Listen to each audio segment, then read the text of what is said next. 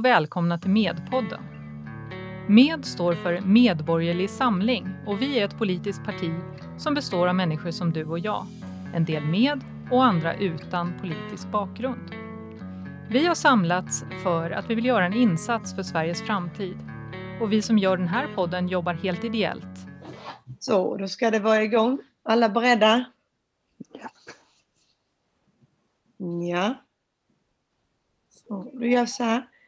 Eh, hej och välkommen till eh, Medborgerlig Samlings podd som idag handlar om arbetsmarknadspolitiken. Mitt namn är Emelie Pilthammar, jag sitter med i partistyrelsen. Jag är boende i Blekinge, har fem barn och har haft eh, politik som ett av mina stora intressen hela livet. Eh, jag heter Lennart Göransson och jag är marknadspolitisk talesperson i Medborgerlig Samling. Eh, jag är eh, pensionär sedan mer än 15 år tillbaka och när jag jobbade så sysslade jag mest med konkurrenspolitik eh, i svenska myndigheter och domstolar och internationella organisationer. Jag är stockholmare, född här i Stockholm och bor här fortfarande och eh, utom ungefär en tredjedel av året så är jag i södra Frankrike för jag börjar bli rädd för kylan här uppe. Men annars är det bra här. Mm. Mm. Eh, ja, hejsan, Mikael Stådahl heter jag. Eh, jag är energipolitisk talesperson för Medborgerlig Samling. Men jag har också ett intresse för arbetsmarknads och socialpolitik, det är därför jag är här. Eh, jag jobbar som mjukvaruingenjör i IT-branschen alltså. Har gjort så i större delen av mitt yrkesliv. Jag är, är stockholmare i grunden och bor för närvarande i en villa i Norrtälje.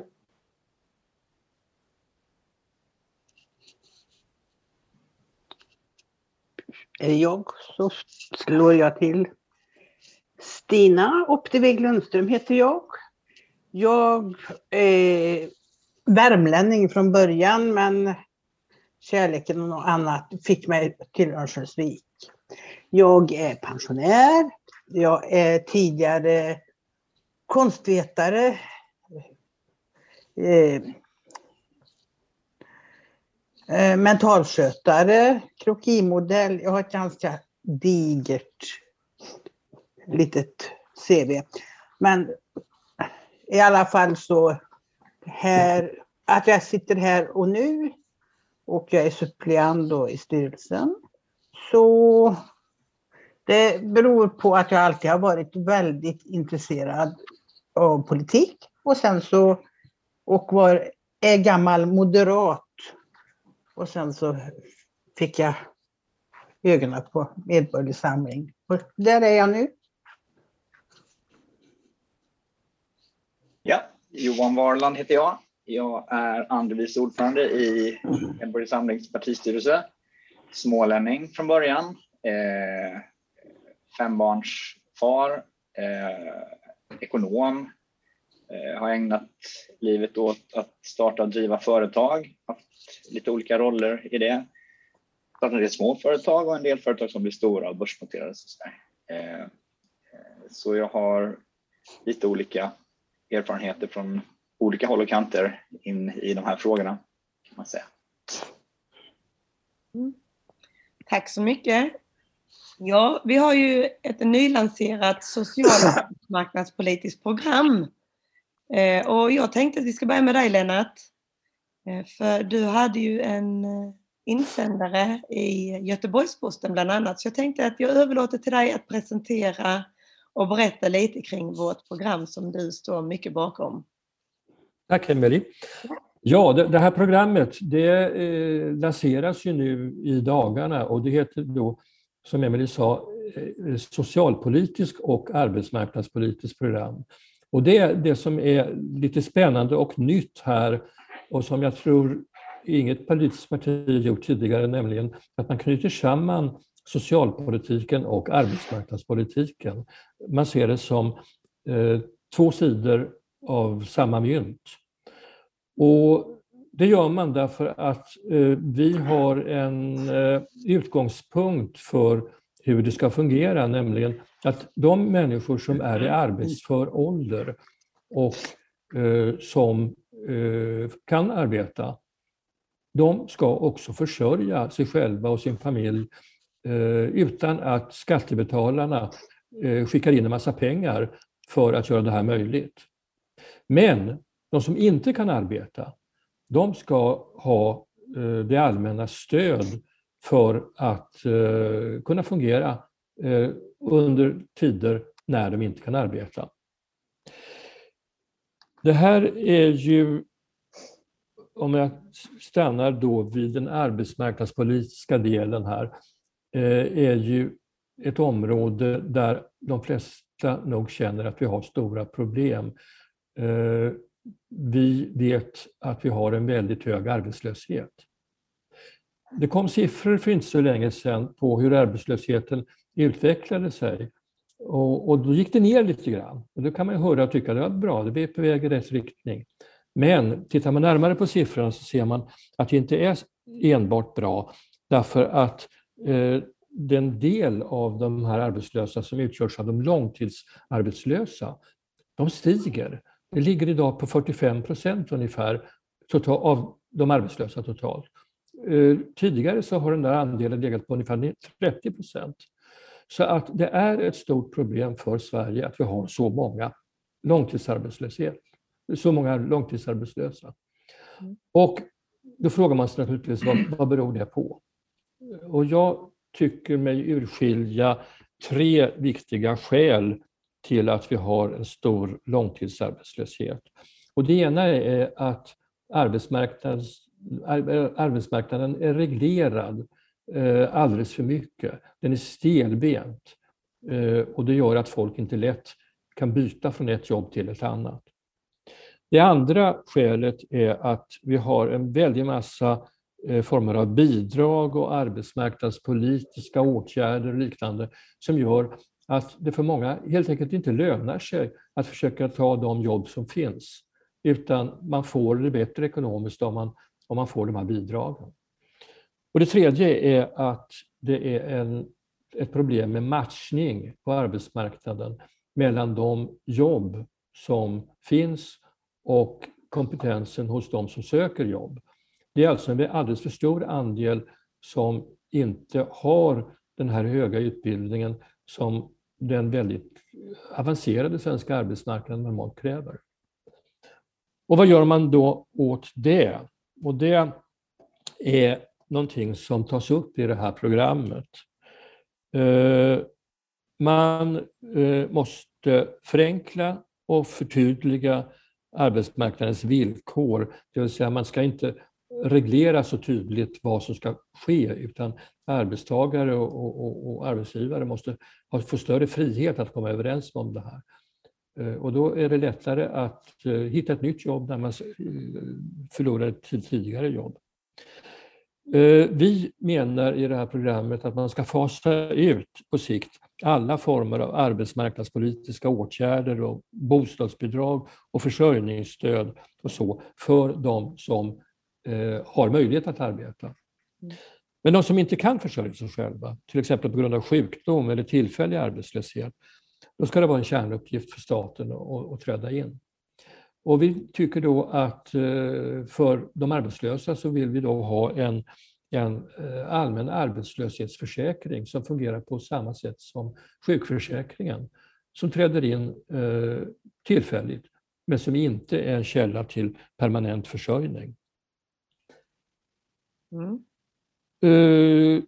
Vi vill också, förutom att eh, dra ner på de här olika bidragen, eh, se till att bidragen hamnar på rätt plats. Och vi vill ha biometriska kontroller som gör att man inte ska kunna eh, fuska sig till att få ett bidrag som man inte är berättigad till. Genom att utge att man är någon annan eller att man kombinerar olika typer av bidrag på ett sätt som inte är meningen.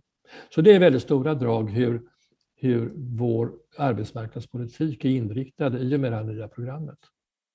Jag tänker Lena att det kanske kan vara bra att förklara vad det här med biometrisk kontroll är för någonting, om det är någon som inte känner till begreppet.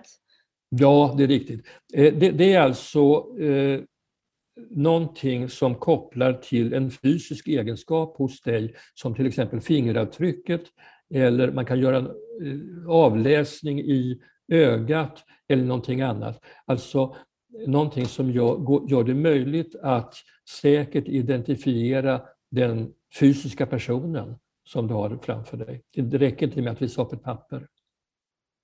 Det handlar i grunden om att man inte ska kunna låtsas vara flera personer som man kan mm. göra idag. Mm. Ja, det är bra. Ja, det, det, det är stora drag som, som det här fungerar. Så att, eh, eh, kanske kan, kan sen utvecklas vidare av, av, av mina med, eh, med, medlemmar här runt omkring mm. bordet. Jag tänker om jag tar det lite, just detta med biometriska kontroller så kan man ju faktiskt tillägga där att det parti i Sverige som var först med att föra fram tanken om att vi skulle ha detta i vårt land var Medborgerlig Samling. Eh, och detta plockades faktiskt upp av eh, de befintliga riksdagspartierna en tid efter. Eh, det blev till och med utskrivet i de stora medierna att det var Medborgerlig Samlings förslag som hade slagit igenom för det tycker jag gott att vi kan skryta om att vi var de som tänkte på det först. Och det handlar ju om att som jag ser på det så är en eh, biometrisk kontroll inte för att man ska kontrollera människor eller sätta dit dem om man använder de ordalagen utan mer för att skydda de som faktiskt sköter sig. Eh, att man vänder på det, att den som följer systemet, och gör det som vi vill att man ska göra om man är i Sverige och sköter det, eh, den slipper ju kontroller och straff som blir generella för att vissa inte följer systemet. Vad tror ni om det? Det är min syn på att ändra på allting. Det är bra. Det handlar ju också om att pengarna ska räcka. Därför att eh, om, om eh, det här som vi kan kalla för bidragskranarna lite grann, eh, lite lättsamt. Eh, om de står och spolar eh, för fullt så blir det tomt i tanken så att säga. Och då räcker inte pengarna till de som verkligen behöver det. Så att eh, vi ser ju idag hur, hur eh, det finns människor som, som Eh, lever på en, väldigt, en kombination av olika former av bidrag. Och samtidigt som, som till exempel äldrevården och, och, och, och olika former av eh, sociala åtgärder eh, inte får tillräckligt med pengar. Vi hör ju hemska historier om hur människor på ålderdomshemmet får dricka vatten och, och inte får den vård de behöver. Därför att pengarna är slut helt enkelt i många kommuner. Mm. Ja, och så vill vi inte ha det. Eh, jag tänker att detta är en väldigt eh, högaktuell fråga med världsläget som det ser ut nu. Vi spelar ju in detta ett par dagar efter nu att eh, Ryssland har tagit delar och gått in i Ukraina och vi ser att det börjar komma människor till Sverige och som flyttar sig i Europa. Eh, så det är högaktuellt även här att se hur man på bästa sätt kan bemöta de här människorna min personliga åsikt är att det hjälper inte att eh, dadda med människor och tro att de inte kan saker utan man istället ska hjälpa dem genom att höja dem så att de kommer in på vår arbetsmarknad. Eh, kommer man hit och behöver stanna en längre tid så vill man många gånger göra rätt för sig. Det är min grundtanke att man faktiskt vill det. Eh, och då behöver vi ha ett system som kan bemöta detta också. Eh, jag tror att en viktig aspekt här är som, som vi pekar på i programmet att, att systemet ska vara enkelt, begripligt och överblickbart. Som det är nu så är det ju ja, raka motsatsen till detta i alla avseenden. Och det gör ju att det är väldigt få som har rentlig koll på alla, alla, hur alla system fungerar.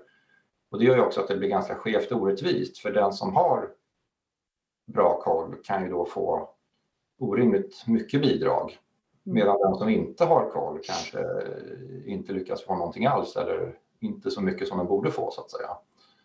Så genom att ha ett enkelt övergripligt, överblickbart system så kan man se till att de som behöver bidrag får det. Eller de som behöver stöd på något sätt, ska jag väl säga, inte nödvändigtvis bidrag, kan få det. Men de som inte behöver inte får det och, och att ingen får mer än de behöver eller är berättigade till så att säga. Mm. Så det är att, att rensa upp i floran och att, att göra systemen enklare och tydligare tror jag, tycker är en viktig, viktig del av detta. Det, det är väl en viktig poäng också Mikael, här att ju fler olika myndigheter och instanser det är som är inblandade, ju fler man kan vända sig till för stöd, desto svårare blir det att eh, hålla kontroll på vilka olika bidrag människor tar del av. Och det blir i princip omöjligt att, eh, eh, ja, omöjligt att, eh, att eh, ha koll på det därför att myndigheterna får inte samköra sina register och inte kontakta varandra på grund av sekretess. Eh, och med den förenklingen som i, i programmet föreslås så minskar ju den problematiken enormt mycket. Så det är ytterligare en sak kopplat till det du säger som, som är styrkan i, i det här programmet. Precis. Och det, där, det finns en annan sida av det där också. Det är ju att genom att minska antalet instanser och, och så, så, tar man också, så minskar man också möjligheten att personer som faktiskt behöver stöd så att säga faller mellan stolarna och då in, inte får stöd någonstans. Det, det, är ju så att säga den andra sidan av den problematiken. Mm. Och jag tänker där också, nu, jag är ju lärare och engagerad inom skolan och ser också att många elever som i dagens skolsystem faktiskt fallerar för de inte klarar kraven som sätts. De hamnar också mellan stolarna, men som jag ser det på vår, vårt arbetsmarknadspolitiska alltså programmet i, som helhet, så har vi ju en tanke om att dessa ska fångas tidigare också genom att man för in till exempel mer praktik i skolan och på så sätt kan knyta an ungdomar till arbetsplatser redan tidigt i livet för att ge dem en chans att börja arbeta när skolan inte fungerar. Och det tror jag är rätt viktigt för man kan inte se det om man, om man tänker på det system som finns i Sverige idag så är ju det skapat av de politiker som sitter i riksdagen. Eh, och vi har en annan tanke och en annan vision om hur man ska få ut människor på arbetsmarknaden. Eh, och likadant att eh, i vårt program står det även att det ska bli lättare att starta företag, driva företag och ha, och ha verksamheter i egen regi. Jag tänker det är ju du expert på Johan med alla dina företag och allt du har gjort och inte gjort. Att det är väl en hel del pappersarbete. Mm. Det är det minst roliga med företagandet kan man säga.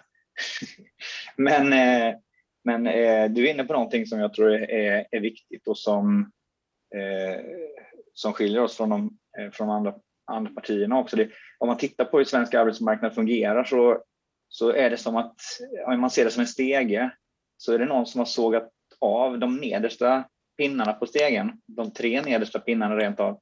Så att, eh, därför att det är inte värdigt att ha vissa jobb. Och många av de jobben jag hade när jag eh, växte upp eh, finns inte längre och man får inte erbjuda dem i princip.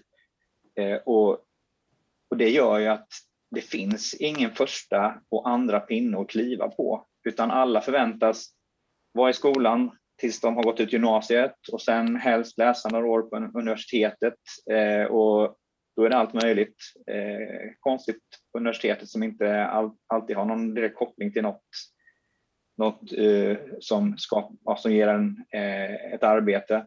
Eh, och sen då ska man ut och, och Eh, få de här jobben som är relativt högbetalda och, och ja, på de här pinne 4, 5 och 6 uppåt. Och det är klart att det kommer inte alla människor att göra utan väldigt många hade haft väldigt mycket större nytta av att få kliva på de här första pinnarna och det gäller inte bara eh, våra egna ungdomar och barn utan det kan handla om människor som kommer från andra länder som under tiden man lär känna landet och en massa sakförhållanden man behöver för att kunna göra ett bra jobb så, så tar man sig vidare upp på de här lite lägre pinnarna. Det är inget konstigt, inget skämmigt. För ingenting, inga av de jobben jag hade var något som, som skadade mig utan, utan det viktiga är att man, att man inte behöver bli fast i ett sådant jobb i hela livet men jobben måste finnas. Mm. Och då, då behöver man liksom plocka bort regler, man behöver eh, pressa ner skattetrycket och på olika sätt göra det möjligt att också de här jobben finns. Och där, där är det viktigt att, att göra den här typen av reformer som föreslås. Mm. Du kan ju säga att eh, den svenska arbetsmarknaden har, har blivit så avancerad att man eh, idag måste ha godkänt betyg från gymnasieskolan för att överhuvudtaget vara anställningsbar. Ja. Och imorgon kanske det krävs ännu mer än så. Men då är Ja. samtidigt problemet att vi vet att, att en tredjedel av ungdomarna går ut skolan utan godkänt betyg i, eh, i, i, gymnasieskolan. Och hur, hur fyller man det här gapet? Ja, då har man ju sagt, var finns då de här jobben som folk ska ta eh, om de då inte får eh, bidragsförsörjning till, till livets slut? Mm. Och det är ju faktiskt så att, att, att det finns jobb. Jag menar, om vi tittar eh, på Eh, våra gator så ser vi en oerhörd massa cykelbud till exempel som eh, håller på och jobbar med enkla saker. De levererar eh, hämtmat och liknande grejer. Och det är bara ett exempel. Vi ser människor som går ut och, och, och, och, och, rastar hundar för folk som är på jobbet. Och, och det finns massor av grejer som man kan jobba. Men eh, det är inte alla som tar de där jobben. Man, man väljer att, att man, man, man är liksom lite för bekväm av sig för att ta sådana där jobb, eh, kanske. Eller är det helt enkelt så att man är krasst resonerande. Man ser, eh, jag, jag får det bättre ekonomiskt om jag istället får de här olika arbetsmarknadspolitiska stöden och, och, och går på någon sorts utbildning som inte leder någonstans under lång tid istället för att sätta mig på en eh, cykel och, och leverera pizzor till exempel. Och det är inget fel på ett sådant jobb. Det är ett bra jobb och ett hederligt jobb och det finns människor som tar dem och de finns där. Men väldigt många människor skulle kunna eh, leva på sådana här jobb. Jag, har jobbat utomlands också då och då och jag ser ju hur fungerar det där med människor som kommer från en annan kultur och som kanske inte kan hoppa in i karriärstegen som eh, människor som har, har, har, har utbildats och, och, och vuxit i det egna landet hela tiden. Och jag ser, de gör en massa enkla saker. De, de har små kvartersbutiker och de har är små egenföretagare och de har enklare hantverk av olika slag. Och det här försörjer de sig på. Det är så det fungerar på många håll i världen. Men här i Sverige så gör det inte det därför att vi har haft en politik som gynnar storföretagen men som ser med skepsis på småföretagarna. Och därför har man gjort livet svårt för småföretagarna. De, de, har, de har svårigheter ekonomiskt, de ska betala massa olika avgifter och grejer. De har svårigheter eh, byråkratiskt, alltså de ska fylla i papper och sitter och sliter på nätterna med att fylla i olika typer av rapporter och papper som, som de krävs av dem. Och, och, och börjar de anställa människor så blir det här ännu mer krångligt. Så att det är för krångligt att försörja sig på ett enkelt sätt helt enkelt i Sverige. Och det skulle inte behöva vara det. Det skulle kunna fungera på ett annat sätt. Jag kan ju jämföra här med, jag bor ju verkligen på landet och vi är en av få orter som har småskaligt fiske kvar. Det är i princip väck nu. De ändrade alltså regelverken så långt så att det slutade med att fiskarna som skulle ut och fiska var tvungna att rapportera innan de lämnade hamnen hur mycket fångst de skulle få. När de kom ut och drog upp näten och detta inte stämde, man kom in och det var en kontroll, så är det ju tiotusentals kronor i böter för att du har gissat fel. Det är typiskt sådana här regler. De säger, hur ska vi kunna gissa? Alltså, det, det blir liksom absurt. Eh, många, det är mycket familjeföretag när det blir, eh, finns ju mycket bönder runt omkring här. Som, och många av dem jag möter de pratar om precis detta du säger Lena, att det är för mycket pappersjobb och så ska man söka bidrag från EU och så ska man söka bidrag någonstans ifrån. Så pappersjobbet tar många gånger över det praktiska arbetet. Och det, och det, blir, det blir fel. Jag tänker det här ute på landsbygden, det är ju ett eh, gyllene tillfälle för människor som är på väg in i arbetsmarknaden med att kunna hjälpa till på bondgårdarna. Det är mycket säsongsarbete. Jag plockade jordgubbar när jag var yngre. Det räknas inte som något jobb idag för det, du hittar inte i princip inte en svensk ungdom som ligger i ett jordgubbsfält för det är inte ett tillräckligt fint jobb. En, En annan sak som man kan ta upp det är väl också att det är viktigt att, eh, med flexibilitet så att man kan, när, ny, nya, när samhället förändras och så att säga nya möjligheter uppstår så att man snabbt då kan som någon form av entreprenör kan ta tillvara på efterfrågan, ny, ny eller ökande efterfrågan på nya tjänster och varor och då skapa jobb som, som det, mm. eh, av detta. Jag tycker ett bra exempel på det är väl den coronapandemi som vi just har gått igenom. Då, det slog ju ut en hel del jobb, men det uppstod ju också nya, nya möjligheter till jobb. Till exempel, det var betydligt större efterfrågan på hemleveranser av, av mat, eh, både från livsmedelsbutiker och restauranger och av varor i största allmänhet, till exempel. Eh, och det, det, så det gäller ju att, att det finns en flexibilitet, att man snabbt, att det går lätt att starta och att expandera företag för att tillgodose den efterfrågan som faktiskt finns och uppstår. Mm. Där har ju jag eh, en erfarenhet då från mitt förflutna, jag jobbade med konkurrenspolitik. Och, och, det är ju hur man reglerar marknader. Eh, Sverige har en olycklig tradition att man reglerar mest eh, det som är nytt. Därför att det tycker man är osäkert och konstigt. Medan man istället borde reglera det som är gammalt. Det är de mm. gamla etablerade branscherna, det där uppstår problem och, och, och olika former av, av konkurrenshinder och, och eh, dominansmissbruk och liknande. Men istället ger man sig på det som är nytt och osäkert, till exempel de här gig-ekonomin eh, som man nu försöker eh, mota in i någon sorts eh, tvångströja eh, för att man tycker att det här är nytt och osäkert. Eh, jag tror att vi måste vända på det här och, och, och, och, få en helt annan typ av öppenhet mot, som Mikael säger, det som eh, utvecklar eh, anpassningar efter nya förhållanden. Eh, så det tror jag är en lösning också. Men det är något som är väldigt annorlunda än den traditionella politik som har förts i Sverige, både av Socialdemokraterna som har dominerat eh, och haft problemformuleringsföreträdet, men också av borgerliga partier som egentligen har gått i samma, samma fåra. Ja, man kan väl säga så här att den, den politik som fördes nu, den ekonomiska politik som fördes under pandemin i syfte att så att säga motverka den ekonomiska krisen var ju, skulle jag säga, delvis kontraproduktiv i det avseendet genom att den, till exempel när stödet till korttidsarbete eller korttidspermitteringar eller vad det hette, i någon mening låste in folk på, på, på jobb som inte längre behövde utföras. Mm. När de istället hade kunnat göra no, något annat som det faktiskt uppstod efterfrågan på. Mm. Så det, det, där har vi också en problematik i det avseendet skulle jag säga. Så det, det tyckte jag inte var helt genomtänkt. Så, så mm. man borde bejaka, på något sätt bejaka alla typer av förändringar även om de kan framstå som jobbiga. Mm. Sen så bör man på något vis också kunna förändra de här yngre och första gångsjobbarnas ja, håg att se att eh, det här är ett jobb, även om det inte är så lätt.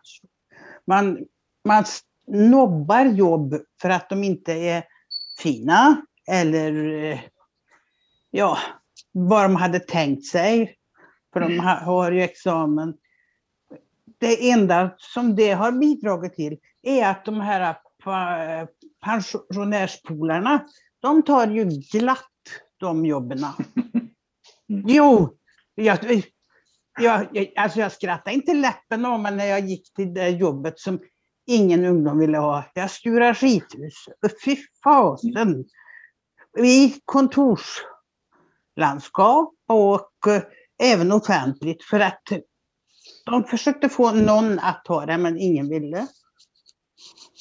Och även andra jobb som var små och obekväma. Mm. Men Eh, som sagt jag, jag tycker faktiskt inte man ska kunna säga nej. För att inte det faller en på läppen. Det, det står jag ja, Jag läser just nu eh, Per-Anders Fogelströms eh, serie. Eh, just nu läser jag Bävarnas barn. Ah. Det är en liten aha-upplevelse eh, faktiskt. Mm. Eh, för, ja, det var en annan tid och vi ska ha klart för oss att att det är bara några generationer bort. Eh, det mm. där fighten har varje generation fått ta. Och det vi har Mm. gjort är att vi har byggt ett system där vi försöker liksom isolera människor från, ifrån det här imperativet att försörja sig själv. Mm. Och eh, bortsett från att det leder till att människor inte försörjer sig själva så tror jag också att det är direkt skadligt för det ger en, jag tror inte att det var bättre förr om man säger så, om man tittar på hur de hade det. Men Nej. den resan vi har gjort och, och det som gällde fram till för bara någon generation sedan, att, att man har att försörja sig själv, det skapar en känsla av mening också som, eh, som jag tror har en betydelse för, för psykosocialt mående och eh, mental hälsa i samhället på olika sätt. Och ofta får man ju kritiken när man får fram sådana här saker att jo men de där jobben går inte att leva på, du kan inte försörja en familj på det. Ja men kanske är det så att man ska skaffa en försörjning först och en familj sen. Jag är ju Mm. bara 50 år men för mig var det så fullkomligt självklart på 90-talet att det var inte aktuellt att skaffa barn. Det låter lite konstigt, jag har ju fem barn nu, men det har ju, har ju tagit några decennier. Eh, det var inte aktuellt att skaffa barn innan jag hade min utbildning klar och ett jobb. Det var liksom, eh, och, och, och så var det för mina årskamrater och för, ja, det var liksom ing- ing- inget som man tänkte. Nu, nu läser man ju om, om eh, det var någon familj nu som behövde en femrummare för de hade sju barn och ett åttonde på väg. Och de hade aldrig jobbat i Sverige. Man undrar, men när blev det så? Utan Mm. det, man har ett ansvar för att försörja sig själv först. Klarar man av det, då kan man ta på sig försörjningsansvar för barn eller ett husdjur eller vad det nu är man, Mm. man vill. Men fram tills dess så försörjer man, så jobbar man med att försörja sig själv. Det där måste vi tillbaka till på ett eller annat sätt. Eh, och det har konsekvenser både för Sveriges ekonomi och för hur människor mår. Jag tror inte människor mår bra av att vi kopplar bort individen ifrån det ansvaret. Jag tänker därmed, för att tittar man på eh, vad vi har skrivit som en av de punkter vi har i Medborgerlig samlingsprogram. Så nu läser jag från hemsidan här så står det att eh, ett av de viktiga förslagen Medborgerlig samling har i vårt sociala arbetsmarknadspolitiska program är att vi ska ge alla medborgare tillgång till ett socialt skyddsnät som är enkelt, begripligt och överblickbart. Men det här sociala skyddsnätet är precis som du säger Johan, det är ju till för alla kan ju hamna i en situation där det blir katastrof och det händer saker. Men man har ju som uppgift och ansvar som individ att göra allt för att inte hamna där själv. Och jag Mm. tänker lite som vi diskuterar nu, alla kommer väl ihåg sin första utbetalning. Jag kommer ihåg första gången jag fick lön. Mm. Känslan när den gick in på kontot och bara wow, jag har sparat, jag har förtjänat de här pengarna och jobbat mig Ja. till det. Och man kunde gå och köpa sin första sak själv för egna pengar. Det är ju en känsla som är svår att beskriva och fast att det har Mm. gått 25 år så har man kvar känslan att den är bra. Många kommer ju aldrig dit sen. Har man sju barn och ett åttonde på väg och fortfarande aldrig har jobbat så har man ju inte... Alltså det sociala skyddsnätet blir ju fel i det system som finns nu när man bara kan skaffa fler barn och inte någonstans har ansvaret att ta hand om dem. För det kan man ju inte om man inte kan ta hand om sig själv och en bostad. Då blir man hela tiden, motparten man har blir på något sätt det allmänna, myndigheterna som på något sätt ska försörja en. Medan när man eh, arbetar och försörjer sig själv, då är motparten en arbetsgivare eller kunder där du gör väldigt tydligt någonting för dina kunder eller för din arbetsgivare som skapar ett värde. Eh, det är en mycket sundare relation än att Mm. du vänder dig till någon eh, som du inte gör ett smack för, men som bara av någon anledning som är lite diffus och så här eh, ska försörja dig. Det är en osund situation som vi borde undvika. Mm. Jag tror att man också ska komma ihåg att när den här välfärdsstaten en gång skapades så var det en situation där den allmänna meningen var att man ska göra rätt för sig. Man, man ska klara sig själv och det är eh, någonting man ska undvika i det längsta, att behöva utnyttja det här skyddsnätet. Ett, ett skyddsnät är ju till för när man ramlar ner från trapetsen, inte någonting man ska hoppa i för jämnan. Eh, och den där känslan, den fanns ju kvar väldigt länge. Den här historien om hur Einar Erlander lämnade tillbaka sin makes blyertspennor är ju en klassiker. Men, men, det är den här känslan av att man ska göra rätt för sig, man ska vara hederlig och så. Mm. Men det blir ju väldigt konstigt när inte den här eh, grundläggande eh, känslan finns kvar längre. När den har ersatts av eh, en, en, en, attityd som handlar om att eh, man, man, ska se om sitt hus och göra så gott man kan för att få så mycket pengar som möjligt. Eh, men, men inte, det här att, inte det här att man vill göra rätt för sig. Så det, det tror jag är en av problemen idag, att det, det, finns för stora grupper som inte är uppvuxna med den grundläggande känslan av att man vill göra rätt för sig och att det är någonting som, som handlar om heder helt enkelt. Mm. mm. Att kvalificera sig där... först och sen få tillgång till, till eh, välfärden om man säger så.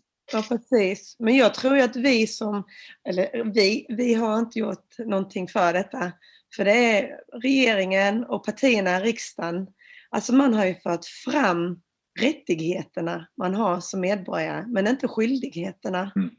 Och detta har ju inte bara skett i ett år eller två år, utan detta är ju någonting som har följt under väldigt många år, vilket också jag tänker att vi ser frukten av idag. Mm. För man har det här som vi alla verkar vittna om att man vill inte ha vissa jobb, vissa jobb är inte tillräckligt fina. Och jag kan se att många ungdomar jag möter i mitt yrke berättar ju att de ska bli vloggare, mm. kändisar. Det är liksom nummer ett, man ska bli känd. Ehm, eller man ska bli chef. Eller alltså väldigt man har en inställning om att man ska upp, man ska upp i det övre skiktet. Men man förstår inte att alla vägar dit är bra. Ju fler jobb du har testat, desto mer erfarenhet du mm. har, desto bättre blir det när du väl kommer upp. För ingen vill ha en chef som aldrig har gjort någonting annat. Man vill ha någon som är mänsklig och som har mm. egen erfarenhet som man kan fungera efter den. Mm. Framförallt så förstår ju väldigt få unga människor vad det innebär att vara chef. Att det är, som chef så är du egentligen det är en serviceinstitution. Du, är, du mm. tjänar alla de som är beroende av dina beslut. Eh, så det är egentligen det mest ödmjukande man kan, man kan ägna sig åt om man gör det bra. Men de insikterna finns inte hos, hos unga människor för de har en helt annan bild eh, av det tyvärr. Ja, inte alla ska jag säga, många, många ungdomar förstår väldigt mycket men det finns en sån tendens. Jag, jag, tror också att det finns ett problem där att bland vissa grupper av ungdomar att de, att de har lite olyckliga så att säga, förebilder för vad de kan bli i livet. Alltså, i, i, I bästa fall så, så vill de bli ja, kändis på något sätt, de vill bli någon artist eh, eller sportstjärna, liksom. de ser upp till någon stor musiker eller till Zlatan eller så. I bästa fall. I värsta fall så kanske de vill bli kriminella då, men, men om vi bortser från det då. Men, men, och det är väl inget fel att bli fotbollsproffs eller, eller musiker, men, men det är ju väldigt få förunnat att bli det.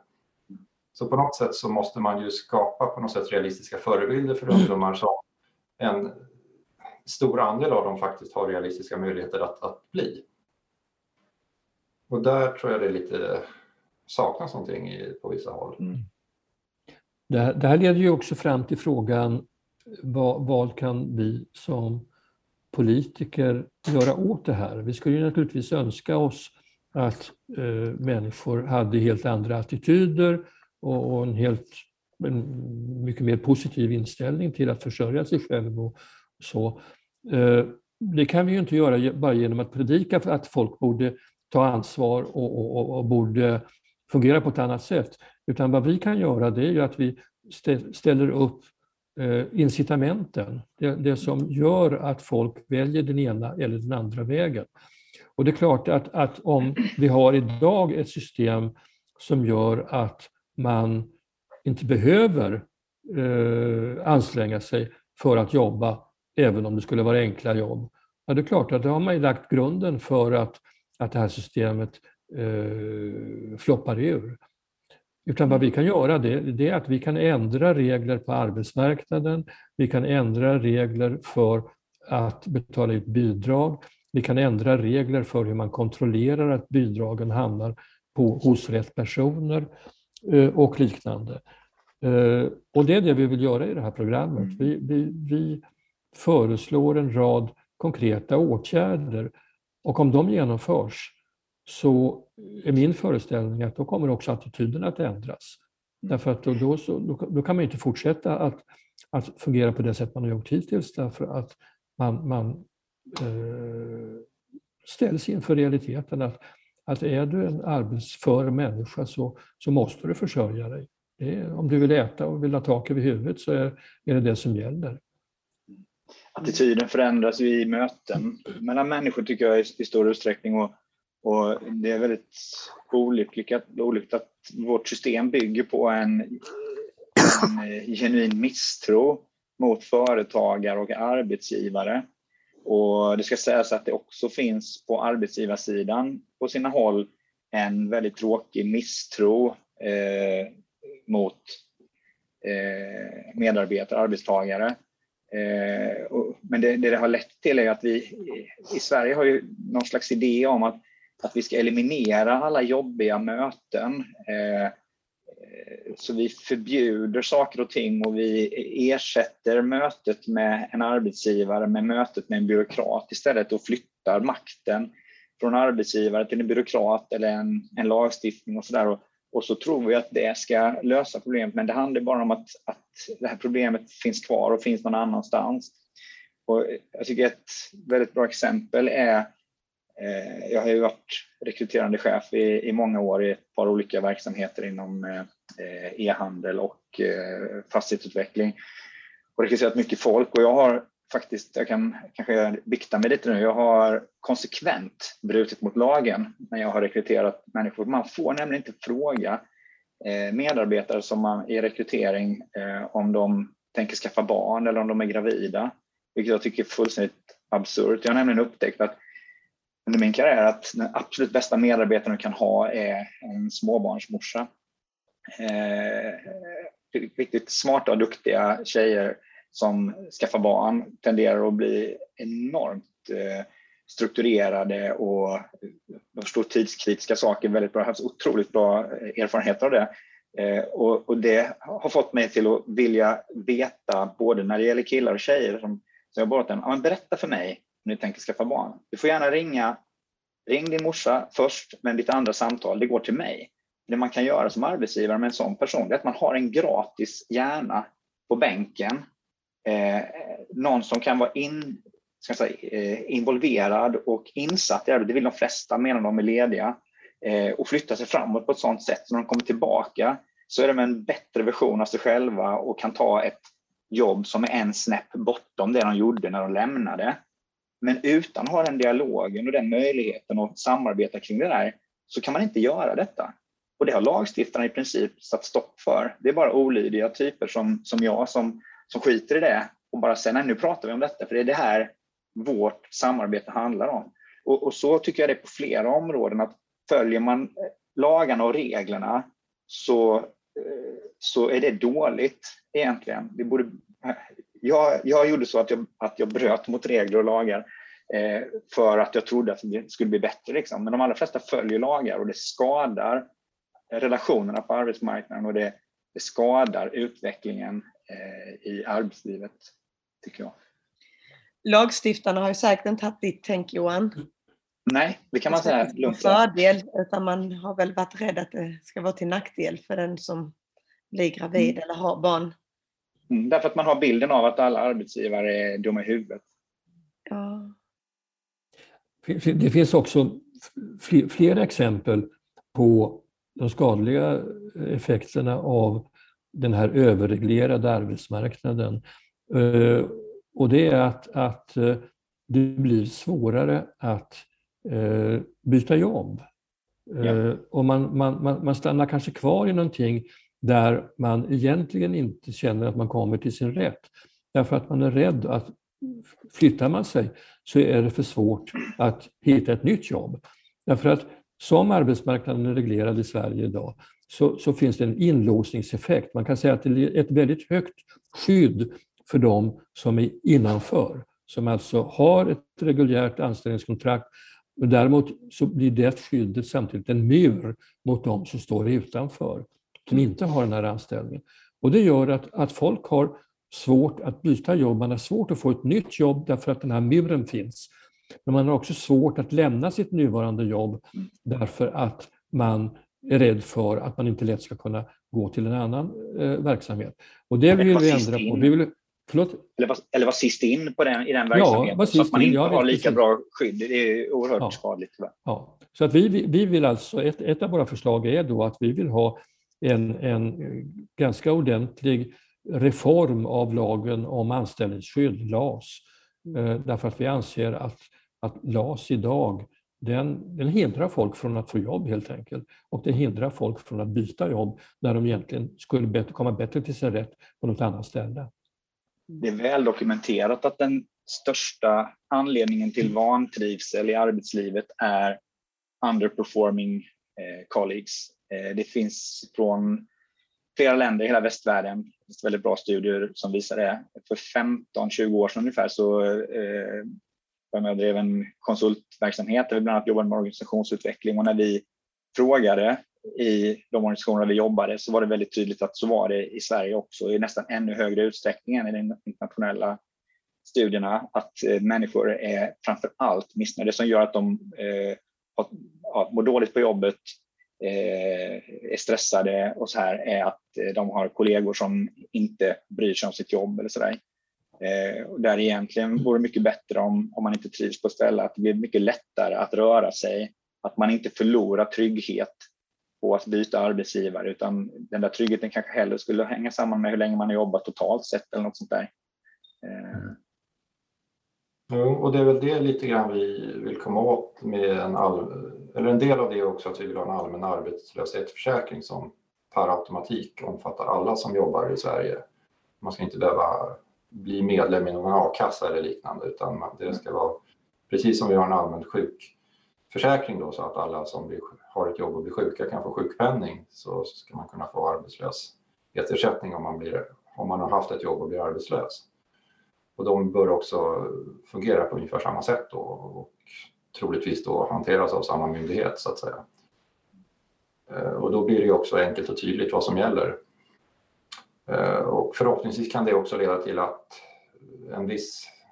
Eh, jag tror att idag finns det ett visst felutnyttjande av att folk som egentligen är arbetslösa men de istället får, går istället på sjukpenning så att säga eftersom man, man missbrukar det som en slags arbetslöshetsförsäkring för folk som kanske inte om någon anledning inte kan få a-kassa. Men genom att ha ett mer heltäckande arbetslöshetsförsäkringssystem så kan man nog undvika det. Och då och om, om man gör det lättare att byta från ett jobb man vantrivs med, då, då minskar ju också risken att folk blir, ja, blir sjuka av ett jobb de inte trivs med. För det händer ju yes. inte händer ju ganska ofta så vitt jag förstått. Man blir utbränd som det heter och det tror jag ofta beror på att man inte trivs på det jobb man har. Men kan man då byta i tid så, så kan man undvika det helt och hållet. Absolut. Eh, jag tänkte också ehm, nu backar jag tillbaka lite här med de enkla jobben. Eh, för jag tänkte med att en del i vårt program är ju att vi vill slopa bostadsbidrag och försörjningsstöd för de som har full förmåga att arbeta. Eh, och jag tänker att det säkert, kommer säkert väckas kritiska röster mot detta. Jag tänkte lite, hur ser ni på det? Jag tycker ju det är bra, för är man fullt arbetsför så är detta lite vad vi pratade om innan med eh, att det där sociala skyddsnätet som faktiskt försörjningsstöd och bostadsbidrag måste räknas in som, det ska ju bara vara till de som absolut inte kan. Eh, men risken är att många kommer säga till oss att här slår ni undan benen på de som redan har det svårt. Och ni tänker inte på de som har det svårt och hur ska ni göra nu? Och det kommer bli social utanförskap och man kommer inte klara upp annat. Men det ligger ju någonting i det de säger därför att om vi samtidigt har en sjukförsäkring där arbetsgivaren har sjuklöneansvaret oavsett eh, vad som är skälet till sjukfrånvaron så kommer ju de som har det lite kämpigare att bli bortvalda hela tiden.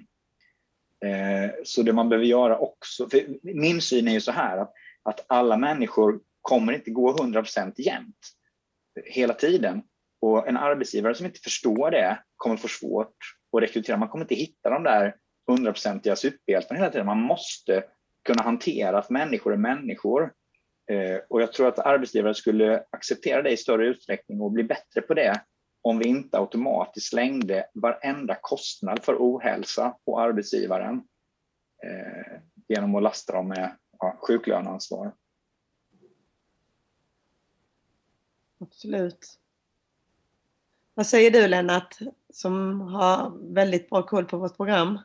Ja, men, alltså för det första kan man säga att de här förslagen, de är ju en radikal förändring av det system som har rått i väldigt många år och som människor har eh, inrättat sig efter. Så det kan inte genomföras över en natt. Det är fullt klart. Eh, det här måste gradvis förändras. Men målet måste vara klart. Målet måste vara att den som kan jobba ska göra det utan att skatte, andra skattebetalare eh, pytsar på pengar för det. Och det går. Det går att, att, att eh, eh jobba och det visar sig också att, att, att människor, en del människor kan ta enkla jobb och de kan försörja sig och klara sig på det. Men sen är det naturligtvis så att, att, att det finns en yttersta gräns. Det, fin, det finns en yttersta gräns där eh, någon eh, i och för sig är frisk, i och för sig är eh, i arbetsför ålder och ändå eh, inte eh, klarar, klarar av sitt liv. Och då menar vi att det måste finnas ett, ett sista skyddsnät. Ingen människa ska behöva ligga på gatan och dö utan mat. Utan där är det kommunen, menar vi, som ska se till att för den som inte klarar sig på något annat sätt så måste man se till att man får mat för dagen, att man får tak över huvudet. Eh, så den, den tryggheten ska finnas, att ingen människa ska få gå under eh, på grund av de här reglerna. Medborgerlig samling är inte helt omänskliga då? Nej, jag tycker inte det. Egentligen så, även om det här kan låta som en tufft, tuff politik så, så, så är Medborgerlig Samling egentligen väldigt mänsklig därför att man, därför att man respekterar människors både vilja och möjlighet att ta ansvar för sitt eget liv. Mm. Vi tror på det. Och, och, och det, det, tycker jag är att visa respekt för människor. Absolut. Vi tror på individen och det måste ju, det borde ju alla partier göra egentligen. Men vår politik visar att vi verkligen gör det. Mm. Mm. Sen, sen bör man väl också sätta detta i ett sammanhang till Medborgerlig Samlingspolitik i övrigt. Till exempel att, att vi vill eh, sänka skatter och förenkla skattesystemet som ju kommer göra det lättare att, att försörja sig på, på enkla jobb och det blir ja, lättare att, att bedriva egen verksamhet eller att anställa och så vidare. Så det, vi vill att det ska vara lättare att hitta jobb för folk och att det ska vara lättare att ja, både ta enkla jobb och försörjas på enkla jobb och skapa enkla jobb så att säga. Eh, och vi vill ju förbättra skolan så att, så att den som har gått ut grundskola och kanske gymnasium är bättre förberedda än många kanske idag för, för, att, för, för arbetsmarknaden. Mm. Eh, och vidare. Eh, jag tror också man måste se över högskolesystemet så att de högskoleutbildningarna, de, eller vad ska vi säga, de eftergymnasiala utbildningar som, vi er, som, som samhället erbjuder ska ju vara måste ha en relevans för arbetsmarknaden i större utsträckning idag tror jag. Mm. Där, där, har vi ett ganska stort problem idag tror jag som man måste se över. Jag tror det finns allt för många som, som läser någon form av ganska generella teoretiska högskole och universitetsutbildningar som sen med, med väldigt svag relevans för arbetsmarknaden.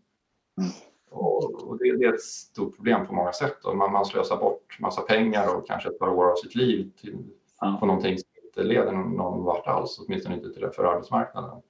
Och det är ju väldigt sällan studenternas fel, utan det här är ju något som har drivits från politiskt håll att, eh, ska man säga, teoretisera ett antal utbildningar ett antal, och förlänga utbildningar till ett antal yrken där man absolut inte behöver det teoretiska utan man söker sig till det yrket för man vill bli skicklig på det och, och försörja sig inom det.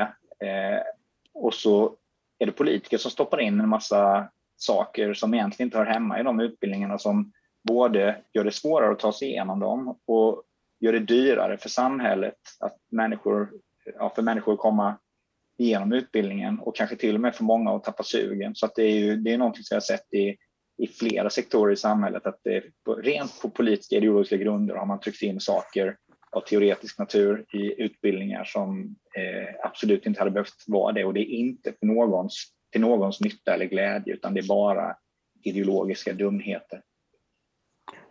Jag tror, jag tror man, man, ska vara medveten om att hur mycket eh, det här har förändrats under en inte så väldigt lång tid.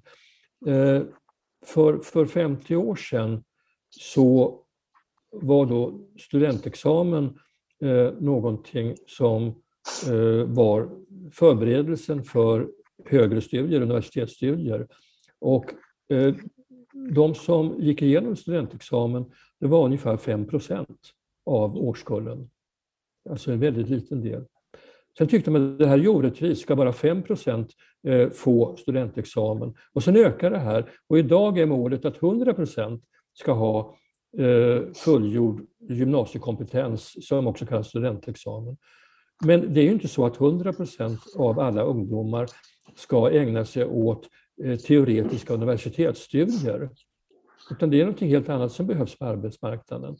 Eh, så att den här stora förändringen har på något sätt eh, lett till att man har övervärderat den, den teoretiska inriktning som kanske i slutändan är till för en forskarutbildning och, och, och försökt applicera den på eh, allihopa som ska ut på arbetsmarknaden. Det fungerar inte och det visar, visar sig idag. Det, det har inte alls fungerat på rätt sätt.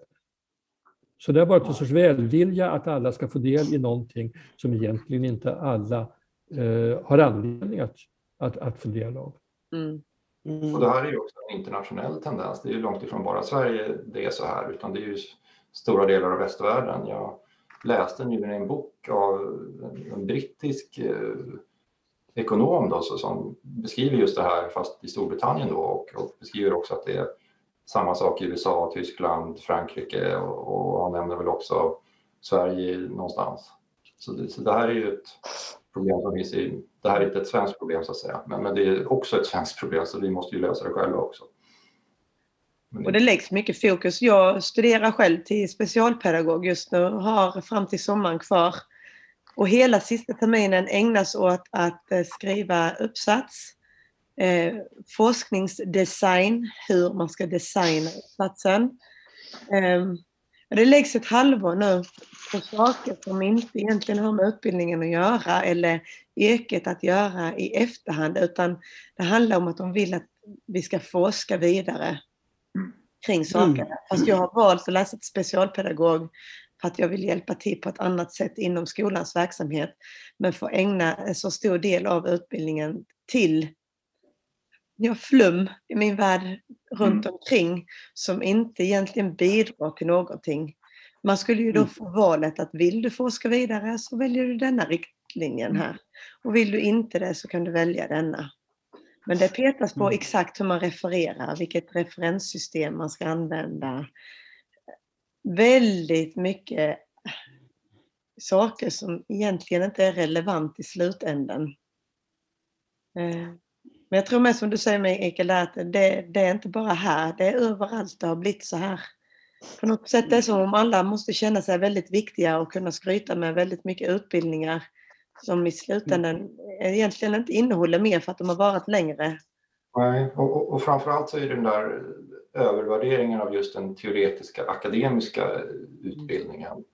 Och att man undervärderar, jag kan ju visa här den här, David Goodhart heter han som har skrivit en bok, Head, Hand, Head, Hand och Heart. Mm. Han menar att man övervärderar då det som han kallar head, det vill säga akademisk teoretisk utbildning eller färdigheter. Medan han menar att man istället borde i större utsträckning värdera upp eh, så att säga, praktiska hantverksmässiga eh, för, eh, färdigheter då, som man kallar för hand. Mm. Liksom att säga det mer emotionella om färdigheter som man kallar heart då, som till exempel inom, inom vård och omsorg och sådär. Mm. Men, men nu, nu, blir det allt för stor uppvärdering och prestige till bara akademiska Eh, teoretiska akademiska kunskaper, vilket eh, nog, nog inte är bra. Nej, och man ser ju det på arbetsmarknaden med, för man kommer ut mycket senare i arbete. Eh, mm. Många hinner ju... Lite du pratade Johan innan om att förr så väntade man att skaffa barn till man hade ett jobb. Men idag har man oftast inte jobb förrän man har läst färdigt när man är kanske Nej närmare 30 eh, innan man är klar med alla utbildningar och vidareutbildningar och så ska man börja skaffa familj och så skaffa jobb. Allting blir senare lagt utan egentligen ha, att man har mer innehåll kring det. Vilket också kräver att arbetsmarknaden behöver anpassas, precis som vi skrev i vårt program. Att det behöver ju verkligen se mer till individen. Och som Lennart sa innan, med, med, vi, vi, tror ju på individen och det är det som gör att vi sticker ut i vårt helt unika program för arbetsmarknad och socialpolitik som slås ihop. Mm. Men där, där är ju också en sak, eh, de där enkla jobben. Och för dem som av någon anledning aldrig klarar den stora arbetsmarknaden på grund av psykiska eller fysiska tillkortakommande. De har haft Samhall tidigare och det har fungerat jättebra på alla vis, utom nu på de sista åren. Då har man slussat in våra migranter som varken kan prata svenska eller kan läsa eller något. Men då slussas de in dit som en eh, ja, vad heter det, arbetsmarknadsåtgärd. Och då är det de som verkligen skulle behöva detta som får stå åt sidan. Och det gör mig förbannat. För att sedan så använder då Samhall sina anställda. Och detta är ju ett statligt drivet företag faktiskt. Och eh, de utsätter konkurrensmöjligheterna eh, i kommuner. De går in och eh, vad heter det, åtar sig att till exempel ta städningen hos de som har hemtjänst. Och så vidare och så vidare. Men att i första hand så reagerar jag på att man stöter ut de som verkligen skulle behöva det. Och som växer och som gör ett väldigt bra jobb. Eller tidigare, för jag har känt flera. Och eh, jag blir förbannad då en sån utmärkt inrättning som Samhall mm. plötsligt har blivit någonting för att uh, sudda bort styggheter i migrationspolitiken. Mm. Och det står Samhall, för. Ja, Samhall fungerar också väldigt bra på det sättet att jag hade ett antal bidragsanställda i, i en eh, e-handelsverksamhet där jag var, var chef. Det var så tydligt att när vi gjorde det tillsammans med Samhall så hade man en motpart och kunde, ja, det fungerar väldigt bra som du säger. Medan mm. bidragsanställda som kom via Arbetsförmedlingarna var ett oerhört mycket eh, klumpigare system med, mm. ja, med tre olika arbetsförmedlingar. Varje, kom ifrån, varje bidragsanställd kom från sin arbetsförmedling och det slutade med att jag förklarade för dem att om de fortsatte att vräka så mycket administration över oss så kostar den här anställde mer än om vi hade haft en vanlig anställd mm. eh, som vi betalar en vanlig lön liksom, därför att eh, det belastade mina andra medarbetare och där, där var ju Samhall verkligen något som fungerade på den tiden, vilket det inte längre är tyvärr. Fast jag måste också, måste också lägga in en liten varningsflagg här därför att Samhall fungerar säkert väldigt bra på vissa sätt, men det är ju också så att Samhall har slagit ut många småföretag som mm. är de som vi istället vill skydda. Så de har mm. alltså bedrivit en, en, en ska, samhällsskadlig konkurrens där, där de har stött mm. ut eh, företagare från marknaden. Och det är inte bra. Mm. Men det är en annan fråga. Mm. Jag tänker faktiskt där Lennart, eh, du fick ju inleda lite. Jag tänkte, har du något sista ord du skulle vilja föra fram här? För jag tänker nu närmar vi oss lite avslut här. Jaha. Eh, ja, men som sista... Vad kastade jag detta på dig? Jag ber om ursäkt. ja, det gäller att tänka till snabbt här.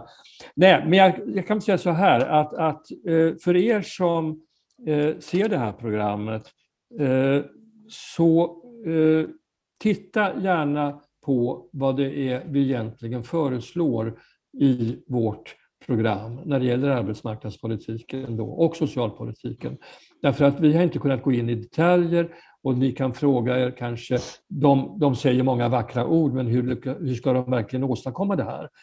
Men det har vi alltså beskrivit mera i detalj, hur vi vill åstadkomma det här, hur vi mera i detalj vill göra att eh, den svenska arbetsmarknaden fungerar bättre eh, och så att med målet att var och en som kan försörja sig själv ska också göra det och med målet respekt för eh, varje medborgares både vilja och förmåga att sköta sitt eget liv och klara sig på egen hand. Mm. Mm. Absolut. Och det kan tilläggas då där också att vårt program, det är inte riktigt som andra partier utan det är sju sidor. Eh, så det är inte jättesvårt och inte jättemycket att läsa igenom. Eh, och det står väldigt tydligt, precis som Lennart säger, att detta vill vi och det går in i detaljerna. Mm. Jag tänkte jag skulle försöka avsluta lite genom att säga att vi har diskuterat bland annat biometrisk kontroll. Eh, vi har pratat om det sociala skyddsnätet i samhället och hur vi vill förändra det. Samt även tagit upp med a-kassan, att vi vill göra om den till en arbetslöshetsförsäkring. Eh, och uppmana er som lyssnar eller tittar på detta att eh, hör gärna av er om ni undrar eller har frågor kring någonting så kommer vi gladeligen svara på det. Antingen via sociala medier eller om vi eventuellt gör ett nytt program där vi tar upp de här sakerna. Ja, jag tänkte så. Känns det mm. okej? Okay? Ja då. bra. Tack alla ja. då. Stänger jag videokameran här. Ja. Tack så hej mycket. Tack, hej. Du som har lyssnat på podden, återkoppla gärna till oss i Medborgerlig Samling i kommentarsfälten. Du har nu lyssnat på Medpodden, en podcast från Medborgerlig Samling. Vi som gör den här podden jobbar ideellt. Och om du vill stödja Medpodden får du gärna göra det via swishnummer 123 094 0197. 123 094 01 97. Pengarna går till produktionskostnader för den här podden och andra mediaproduktioner som vi gör.